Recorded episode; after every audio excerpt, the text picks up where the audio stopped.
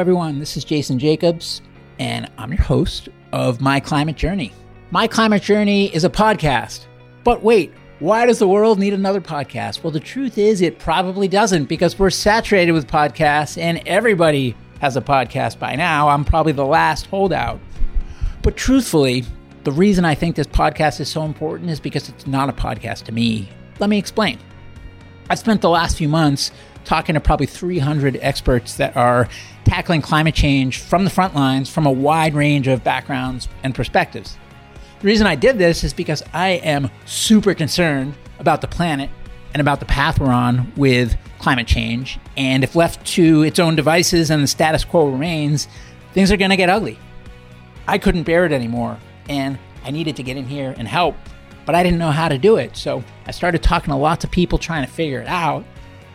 I'm learning a lot. They've got great stories to tell, and I feel like if I keep on this journey, I'm going to find some answers that I didn't have coming in, and I still don't have.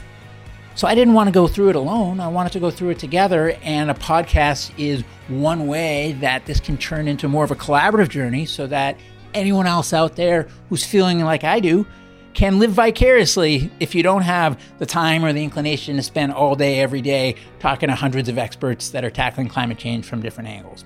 So, what you can expect is that we'll bring on different guests that we particularly think are not only swinging a big bat as it relates to working hard to tackle climate change in innovative ways, but also pretty good communicators about it, and they've got to be fun as well. Because at the end of the day, life is too short to be around people that aren't fun. So even though we're in a scary as hell planetary existential crisis, if we're going to work to solve it, which we should, we should have fun along the way as well. So, this is episode one.